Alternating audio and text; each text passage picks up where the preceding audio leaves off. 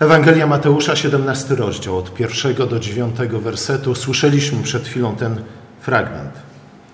Śmierć kładła się cieniem na życiu Jezusa od samego początku. Kiedy jeszcze był niemowlęciem, Herod posłał swoje szwadrony śmierci, aby zabiły wszystkich chłopców w Betlejem. Kiedy Jezus rozsyłał swoich uczniów na pole misyjne, wtedy mówił im o wrogości, o prześladowaniach, o więzieniu i również o śmierci. Faryzeusze i kapłani bardzo szybko zaczęli snuć plany o uśmierceniu Jezusa. Jan Chrzciciel, ten, który poprzedzał Jezusa, został ścięty przez innego Heroda. Moglibyśmy powiedzieć, i to bez żadnej przesady, że całe życie Jezusa była, było wędrówką przez dolinę cienia śmierci.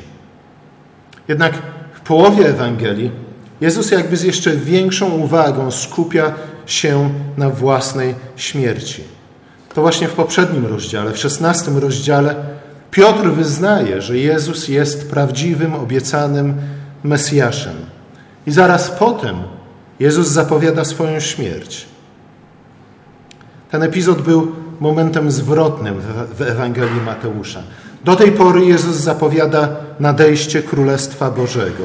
Uzdrawia, wypędza demony, wskrzesza martwych. Teraz jednak zaczyna mówić o swojej nadchodzącej śmierci. To prawda, że te zapowiedzi śmierci były złagodzone obietnicą zmartwychwstania, ale jak wiemy, do uczniów, do apostołów ta obietnica zmartwychwstania nie dociera. Nie dociera nawet po śmierci Jezusa i nie dociera nawet w jakimś stopniu po Jego zmartwychwstaniu. A to tym bardziej, że Jezus mówił nie tylko o konieczności swojej śmierci, ale także mówił o konieczności poniesienia krzyża również przez Jego uczniów, przez tych wszystkich, którzy idą Jego śladami. Piotr oczywiście nie wytrzymał i napomniał Jezusa, twierdząc, że krzyż nie jest absolutnie konieczny do nadejścia królestwa. Czyż nie z tego powodu również my modlimy się o pełnię królestwa, o to, aby wola Boża działa się na ziemi tak, jak dzieje się w niebie, po to, abyśmy nie musieli ponieść krzyża.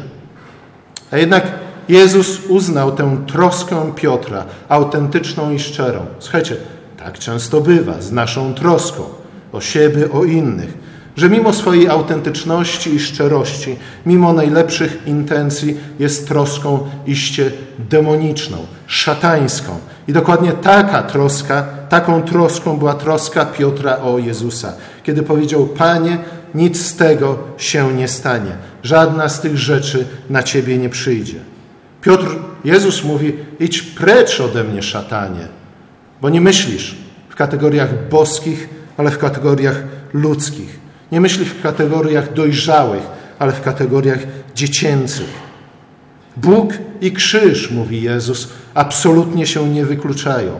Ba, w Ewangeliach to właśnie wywyższenie Jezusa na krzyżu jest kulminacją objawienia tego, kim Bóg jest, Jego natury.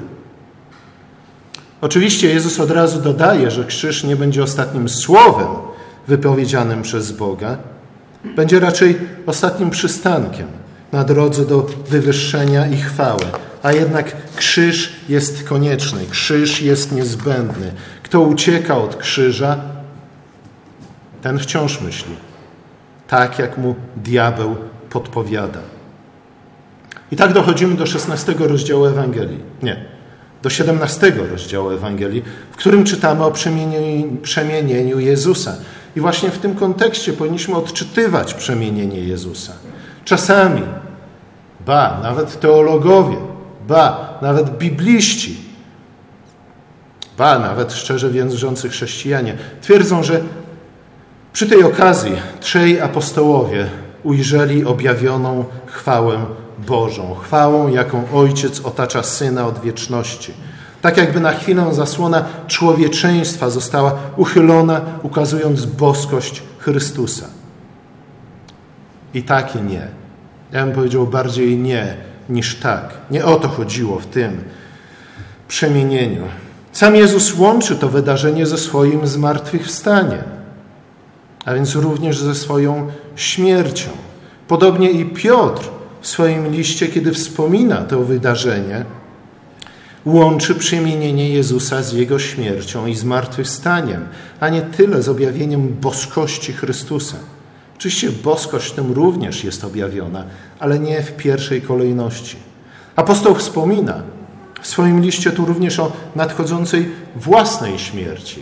Właśnie ten schemat, ten wzór, który widzimy w przemienieniu Chrystusa, czy też którego przemienienie Chrystusa jest częścią, apostoł odnosi do własnego życia i mówi tak, mnie również czeka śmierć i to rychła śmierć. A właśnie, ale właśnie ze względu na ten schemat ustanowiony przez Chrystusa, objawiony również przez Jego przemienienie, apostoł wyraża pełną i całkowitą, niezachwianą ufność, że idąc do końca za Chrystusem, idąc na krzyż, zostanie przyłączony do Niego również przyszłym życiu.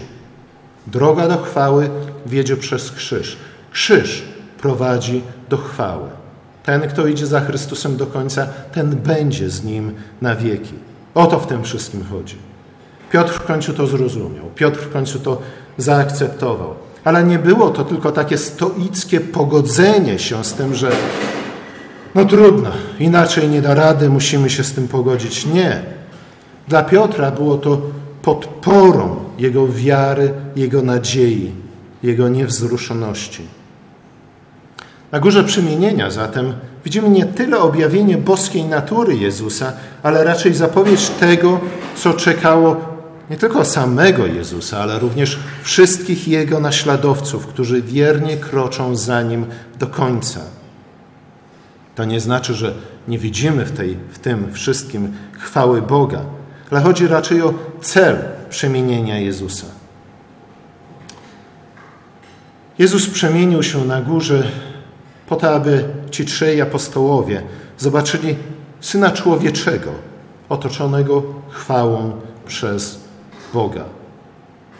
Jeśli On został otoczony tą chwałą przez Boga, to oznacza to, że również my, jeśli wytrwamy do końca, do końca zachowamy naszą wiarę, także zostaniemy otoczeni chwałą przez Boga. Takie odczytanie tych, tego zdarzenia jest zgodne z zawartą w nim typologią, a więc tymi głębokimi schematami, jakie powtarzają się non-stop w Piśmie Świętym. Góra przemienienia jest oczywiście nową górą Eden, na zboczu której Bóg zasadził ogród dla człowieka, który z kolei miał być kim? Miał być Panem całego stworzenia. Jak mówi o tym Psalm ósmy, między innymi. Jezus wstąpił na górę przemienienia którego dnia? Szóstego dnia, jak czytamy.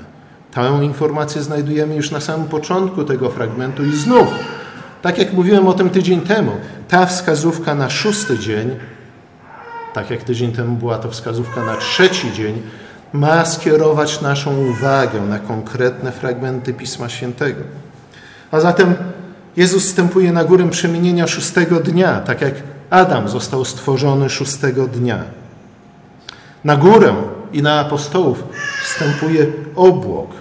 Za każdym razem, kiedy czytamy w Piśmie Świętym o wstępującym obłoku, to oczywiście musimy myśleć o obłoku Bożej chwały, o szekinie, ale również o duchu, który unosił się na samym początku historii nad całym stworzeniem. Kiedy obłok uniósł się w końcu i apostołowie zostali sami z Jezusem, Wtedy Jezus mówi im o odnowieniu wszech rzeczy, a więc o nowym stworzeniu świata. Jezus jest tu wyraźnie ukazany jako nowy Adam, lepszy Adam. Adam, który objawia chwałą, jaką miał być otoczony pierwszy Adam, który stracił tę chwałę ze względu na swój grzech. Mówi o tym list do Rzymian 3:23. Co tracimy w pierwszej kolejności, kiedy grzeszymy? właśnie chwałę. Czym Bóg nas obdarza w pierwszej kolejności, kiedy się kajamy i pokutujemy z naszych grzechów? Chwałę. Góra przemienienia jest również nową górą Synaj. A Jezus jest ukazany tutaj nie tylko jako nowy Adam, ale również jako nowy Mojżesz, nowy prawodawca, nowy prorok. Mojżesz wstąpił na górę, która była skąpana w obłoku Bożej chwały, a kiedy powrócił, musiał zasłonić sobie twarz, ze względu na to, że jego twarz tak bardzo biła odblaskiem Bożej chwały, że ludzie nie mogli na nią patrzeć. Mojżesza, Mojżesza widzimy również na górze przemienienia, kiedy ojciec mówi do apostołów, aby słuchali tego nowego Mojżesza, tak jak Izrael miał słuchać tamtego Mojżesza, ze względu na to, że jest on posłańcem Boga. Góra przemienienia przypomina również świątynię. Świątynia była pewnym architektonicznym przedstawieniem świętej góry Bożej. Jako kapłan służący w świątyni, Jezus nosi odświętne szaty, na co również zwraca uwagę ewangelista.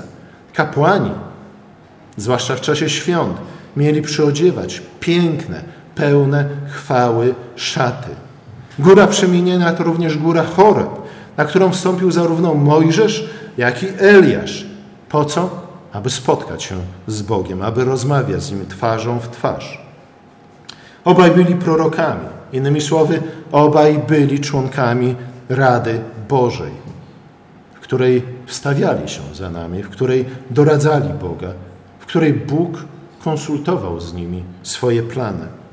Moglibyśmy wskazać jeszcze na inne typy ze Starego Testamentu, ale one wszystkie prowadzą nas do jednego wniosku, a mianowicie, że Jezus na górze przemienienia jest człowiekiem wstępującym na świętą górę Boga, gdzie Bóg przyodziewa go w chwałę. Ale znów, przyodziewa go w chwałę dlaczego? Dlatego, że wstąpił. I to wstąpienie na górę świętą zazwyczaj jest trudne. Zazwyczaj jest związane z wyrzeczeniem. Zazwyczaj pociąga za sobą pewną ofiarę i pewien, pewne cierpienie. Oczywiście tym ostatecznym wstąpieniem na górę w życiu Jezusa na ziemi było Jego wstąpienie na krzyż. To również była święta góra Boga. A zatem na górze przemienienia nie tyle boskość Jezusa prześwituje przez Jego człowieczeństwo, lecz raczej Jezus przypomina i ukazuje przyszłość i przeznaczenie człowieka, którego Bóg otacza swoją chwałą. A zatem człowieka prawego serca, człowieka, który jest posłuszny Bogu i to posłuszny do końca. Tym sposobem przemienienie Jezusa stanowi również objawienie chwały Bożej, chociaż w sensie drugorzędnym. Bóg nie zatrzymuje zazdrośnie własnej chwały tylko dla siebie, ale chętnie dzieli się nią z człowiekiem. słuchajcie, to być może jest najbardziej takie codzienne i praktyczne zastosowanie dzisiejszego fragmentu. My również mamy być tymi, którzy dzielą się własną chwałą z innymi, albo którzy pomagają innym dochodzić do chwały. Często jednak niestety myślimy o tym, że Chwała jest grą o sumie zerowej. Innymi słowy, słowy, żeby jeden zyskał, inny musi stracić. Słuchajcie, to znów. To znów jest fałsz rozprzestrzeniany od początku tak naprawdę stworzenia niemalże, a co najmniej od upadku Adama. Bardzo często, wiele nawet współczesnych ideologii dokładnie o tym mówi. Nie? Jeden zyskuje, inny traci. Nie tak to jednak jest. I w świecie również, ja bym powiedział, nie tylko z Bogiem. Ale często myślimy o tym, że ilość chwały w świecie jest stała, niezmienna, tak jak ilość masy i energii, albo tak jak ilość bogactwa w nim zgromadzonego. A co za tym idzie? Wywyższenie jednego automatycznie musi pociągać za sobą poniżenie drugiego. Jakby ceną za chwałę, jaką osiągamy, było pohańbienie innych. Jakby nasz blask wzrastał proporcjonalnie do przyćmiewania innych. I tak jesteśmy często o wiele bardziej zainteresowani uznaniem, pozycją, sławą, bo nie prawdziwą chwałą, niż właściwym czynieniem rzeczywistego dobra. O to zabiegamy. To dla nas jest najważniejsze. Nie chcemy być w cieniu. Nie chcemy być jak ci średniowieczni autorzy utworów czy też innych dzieł sztuki, którzy twierdzili, słuchajcie, po co ja mam się pod tym podpisywać? Najważniejsze, żeby moje dzieło cieszyło i radowało serca ludzkie. Najważniejsze, żeby moje dzieło czyniło ludzi mądrzejszymi. Najważniejsze, żeby moje dzieło zachęcało ich do czynienia dobra. To już będzie moja zapłata. Dzisiaj, zanim nawet powiemy coś mądrego, to już się pod tym podpisujemy. Nie? Słuchajcie, to jest, to jest współczesne zidiocenie. Zidiocenie, zidioczenie, zidiocienie, coś w tym stylu. Coś głupiego. Uciekajmy od tego. Nie idźmy tą drogą. Ale taka postawa się właśnie bierze stąd, nie? Wystarczy przy, przyćmić kogoś, a już stajemy się ludźmi chwalebnymi. Nie tak to działa, nie o to chodzi. Nie to widzimy na górze przemienienia. Czasem wręcz dochodzimy do wniosku, że właśnie wystarczy poniżyć wręcz drugiego człowieka, aby tym samym przez kontrast do niego wyglądać na kogoś godnego uznania, skoro on jest gorszy to ja jestem lepszy. Słuchajcie, to jest generalnie rzecz biorąc najprostszy sposób do chwały, jak nam się wydaje. I tak myli nam się uwaga, splendor, splendor i sława z prawdziwą chwałą i zabiegamy o nie na wszelkie możliwe sposoby. Bóg jednak tak nie postępuje. Chrystus nie taką drogą do chwały nam wytyczył. Bóg nie jest ani zawistny, ani samolubny, ani skąpy. Nie chodzi mu, broń Boże, o to, aby przyćmiewać innych dla samego przyćmiewania innych. Bóg ukazuje swoją chwałę, kiedy prowadzi nas do chwały. Słuchajcie, zapamiętajcie to. Jeśli wszystko inne zapomnicie, to to jedno pamiętajcie. Bóg objawia nam swoją chwałę, prowadząc nas do chwały, czy też poprzez prowadzenie nas do chwały. Dlatego Bóg nie stworzył świata pozbawionego chwały. Dlatego Bóg nie stworzył człowieka pozbawionego chwały. Od samego początku widzimy, że stworzenie dokładnie na tym polegało. Na przemianie tego, co było dobre, w coś, co jest jeszcze lepsze, aby stało się w końcu bardzo dobre.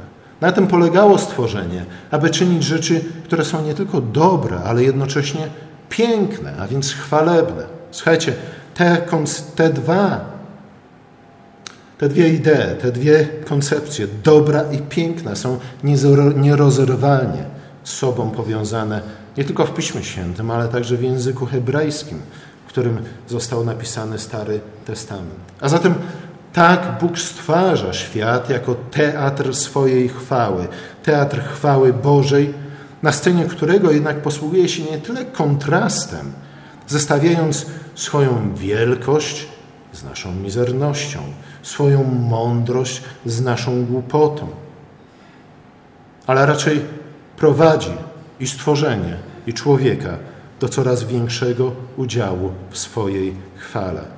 Bóg jest tym, który bierze to, co małe i zamienia w to, co wielkie. Bierze to, co słabe i czyni to mocnym. Bierze to, co uniżone i pohańbione i wywyższa i czyni godnym chwały. To jest nasz Bóg. I dokładnie to jest przesłanie góry przemienienia. Szczodrość i chęć Boga w dzieleniu się swoją chwałą ze stworzeniem i człowiekiem, a także w prowadzeniu stworzenia i człowieka do coraz większej chwały, ma być dla nas wzorem do naśladowania. Tak, wiem. Ceną za to jest oczywiście krzyż, ale innej drogi tak naprawdę nie ma. Nie? Tu powinniśmy, tak jak uczniowie, zapytać, czy też powiedzieć: No dobrze, ale jeśli nie pójdziemy za Chrystusem, to go, dokąd mamy się udać? Ireneusz z Lyonu powiedział, że chwałą Boga jest żyjący człowiek. To również jest warte pamiętania. Z jednej strony, żebyśmy nie zapomnieli, jaki jest stosunek Boga do nas, ale z drugiej strony, żeby to było dla nas przypomnieniem, jaki ma być nasz stosunek do innych ludzi, a także do reszty stworzenia. Tą zasadą mamy kierować się właśnie przede wszystkim w relacjach z innymi ludźmi. Moją chwałą jest żyjący bliźni. Moją chwałą jest bliźni, który wzrasta na podobieństwo Chrystusa. Wzrasta w chwale, w mądrości i w życiu. Rodzice Powinni, się, powinni kierować się tą zasadą stosunku do dzieci. Ale oczywiście o wiele łatwiej jest powiedzieć: Oj, ty to jesteś imbecylem, nie? Może jednak cię adoptowaliśmy. Albo z drugiej strony chwalić i wychwalać i mówić: O, nigdy mądrzejszego dziecka nie było na ziemi za nic. Nie? To też nie jest droga do chwały. Może tą zasadą powinni się kierować bracia w stosunku do sióstr, przełożeni w stosunku do podwładnych, nie poniżając, nie ośmieszając, nie wysysając wszystkich soków, nie pchając się na świecznik choćby po trupach, ale raczej pomagając innym wzrastać, dojrzewać, nabierać blasku. Ich chwała jest również naszą chwałą. Jeśli nie pomagamy tak naprawdę innym ludziom wzrastać, dojrzewać, nabierać blasku, rozkwitać w swoim życiu, to tak naprawdę pytanie jest, czy my sami jesteśmy otoczeni jakąkolwiek chwałą, ale słuchajcie, znów tutaj pojawia się krzyż.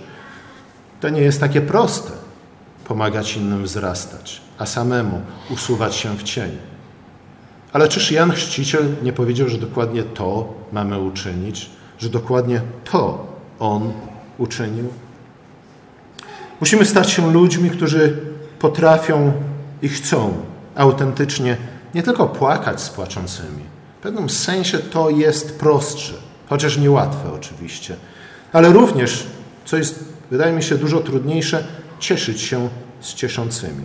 W pewnym sensie na tym polega prawdziwa przyjaźń, a mianowicie na zdolności i chęci do radowania się z cudzych osiągnięć, ba, wręcz do pomaganiu im osiągać coś dobrego w swoim życiu. Nie zaś na chęci przyćmiewania ich osiągnięć. Ale słuchajcie, jak często jest tak, że ktoś przychodzi do nas i mówi: Słuchaj, co zrobiłem, słuchaj, co osiągnąłem, co zdobyłem. A my mówimy mu: Eh, mówię, posłuchaj o moich osiągnięciach. Nie, nie o to tutaj chodzi. To znów jest ta demoniczna postawa, a nie Chrystusowa, nie boska. Z drugiej strony, na tym właśnie polega prawdziwa wielkość a mianowicie na pomaganiu innym w dochodzeniu do niej. Tylko wtedy jesteśmy w stanie stać się ludźmi prawdziwie wielkimi, prawdziwie godnymi pochwały, na tyle, na ile innych prowadzimy do chwały. Amen.